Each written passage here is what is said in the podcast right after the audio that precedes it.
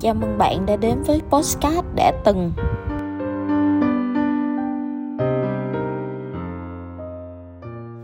Xin chào mọi người, mình là Cá Viên, host của Postcard đã từng.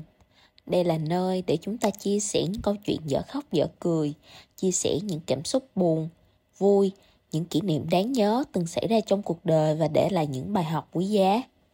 Ở đây chúng ta sẽ không phán xét không đổ lỗi không nghi ngờ lẫn nhau ở đây sẽ chỉ có mình và bạn, sẽ chỉ có sự chân thành, sự lắng nghe và thấu hiểu. Vậy bạn đã sẵn sàng chưa? Cùng mình bước vào câu chuyện đầu tiên nhé.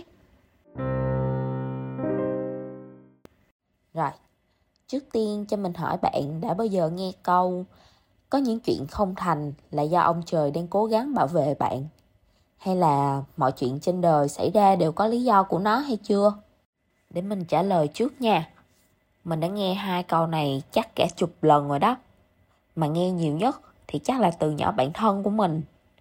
Cứ mỗi lần mình tâm sự chuyện chuyện buồn, nhỏ bạn mình lại đều nói những câu đại loại như vậy để an ủi. Thiệt ra là mình chỉ nghĩ bạn trả lời vô tri, trả lời qua la cho qua chuyện, chứ làm sao mà ông trời quản được hết chuyện của 8 tỷ người trên thế giới này được. Ông trời muốn người này buồn, nên cho họ thất bại. Muốn người kia vui nên cho họ thành công thậm chí có một thời điểm mình toàn gặp những chuyện xui xẻo nên mình đã tự hỏi tại sao ông trời lại bất công với mình đến như vậy nhất là cái thời điểm 4 năm trước khi mình chỉ mới 16 tuổi Mình đã từng có một thành tích học tập huy hoàng ở những năm học cấp 3. Mình đậu vào ngôi trường chuyên nổi tiếng của tỉnh, theo học tại lớp chuyên địa. Mình từng đạt một số giải thưởng trong môn địa lý, ví dụ như là huy chương vàng Olympic, giải nhất kỳ thi học sinh giỏi.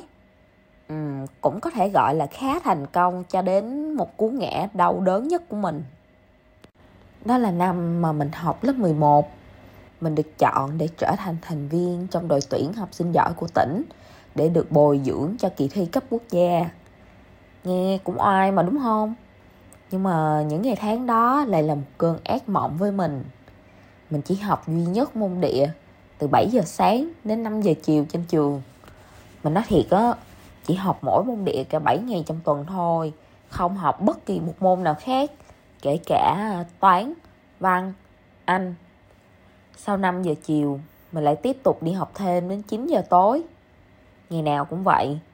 Một vòng lặp lẫn quẩn khiến mình sớm trở nên kiệt sức.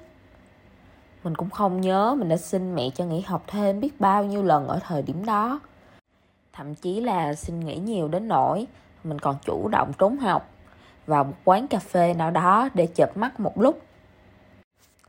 Khối lượng bài tập của đội tuyển rất là nhiều, cho nên ngoài thời gian ở trên lớp, tụi mình còn phải tự học ở nhà nhưng mà cứ về đến nhà là mình lại chìm vào giấc ngủ nhiều khi ngủ quên rồi lại bừng tỉnh dậy lúc 3 giờ sáng để học bài nếu mà Xuân Quỳnh có câu thơ lòng em nhớ đến anh cả trong mơ còn thức thì lúc đó mình lại là lòng nhớ đến bài tập cả trong mơ còn thức.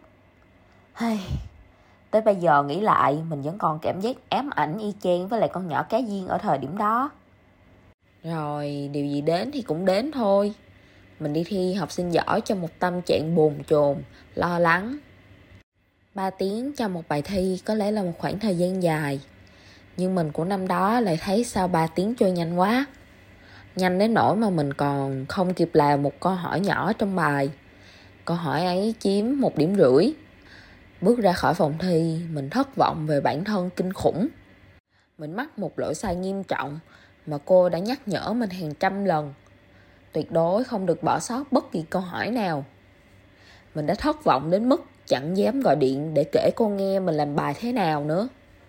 Mình là một học sinh đại diện cho trường, đại diện cho cả tỉnh, để hưởng một chế độ bồi dưỡng đặc biệt, để đi thi đấu và đem giải thưởng về. Vậy mà mình lại không làm tròn trách nhiệm. Thật sự mình đã tự trách bản thân nhiều lắm. Để rồi không nằm ngoài dự đoán Mình đã rớt Mình đã kéo thành tích của cả tỉnh xuống Chỉ vì thiếu 0.5 điểm đầy đau đớn Đúng Mình bỏ câu một điểm rưỡi và thiếu 0.5 điểm để có giải. Hơn nữa vì không có thời gian học các môn khác nên mình mất gốc thê thảm. Đến nỗi giải một bài tập hình đơn giản cũng không biết làm. Quá nhiều thứ mình đánh mất trong cùng một thời điểm. Mất giải thưởng, mất kiến thức, mất danh dự, mất đi những mối quan hệ bạn bè. Mình tự hỏi tại sao ông trời lại bất công với mình? Tại sao ông trời lại dẫn mình từ thất bại này đến thất bại khác như vậy? Đó là một trong những thời điểm tồi tệ nhất cuộc đời mình. Mình có cảm giác như cả thế giới đang quay lưng lại với mình vậy. Vì hầu hết thời gian mình đều dành cho việc học đội tuyển, nên cũng không còn nói chuyện nhiều với bạn bè trên lớp nữa. Có những người bạn đã từng rất thân, đã từng chơi chung với mình rất vui vẻ nhưng dần dần, chúng mình trở nên xa mặt cách lòng. Người mình xem là bạn thân, lại thân thiết với người khác hơn rồi.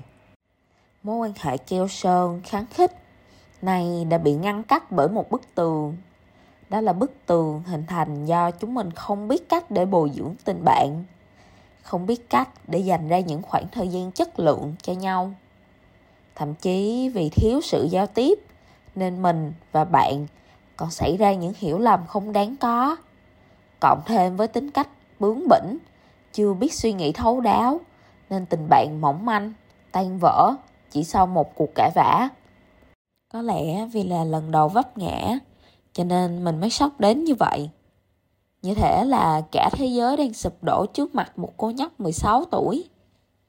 Nhưng mà chỉ khoảng một tuần sau, mình đã khôi phục lại trạng thái tinh thần bình thường ổn định lại tâm trạng và sẵn sàng để bắt đầu lại một lần nữa.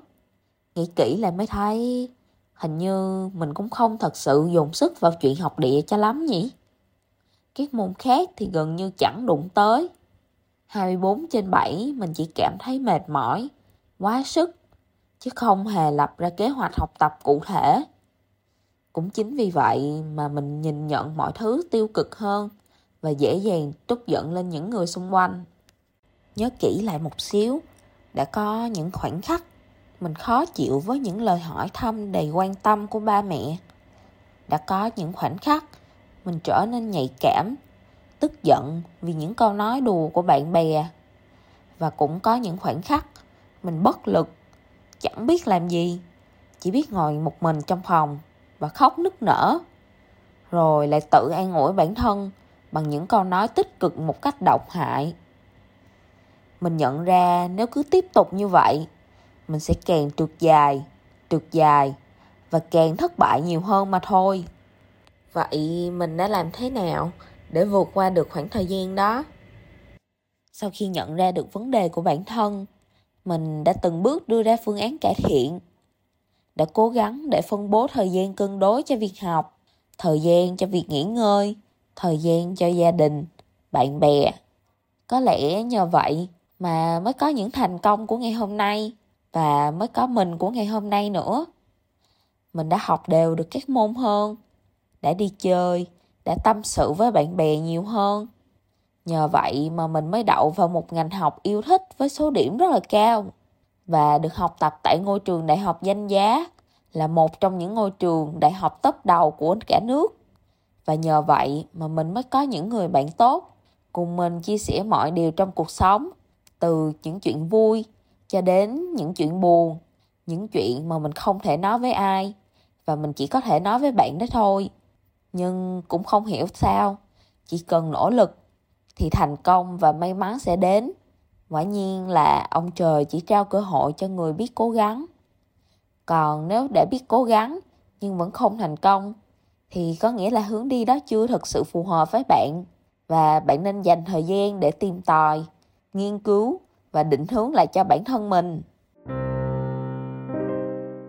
Thất bại trên xảy ra là để dạy cho mình một bài học quý giá. Để mỗi khi vấp ngã, mình sẽ nhìn lại bản thân trước, xem mình đã sai ở đâu, đã không đúng ở chỗ nào, hay vẫn còn điều gì đó thiếu sót.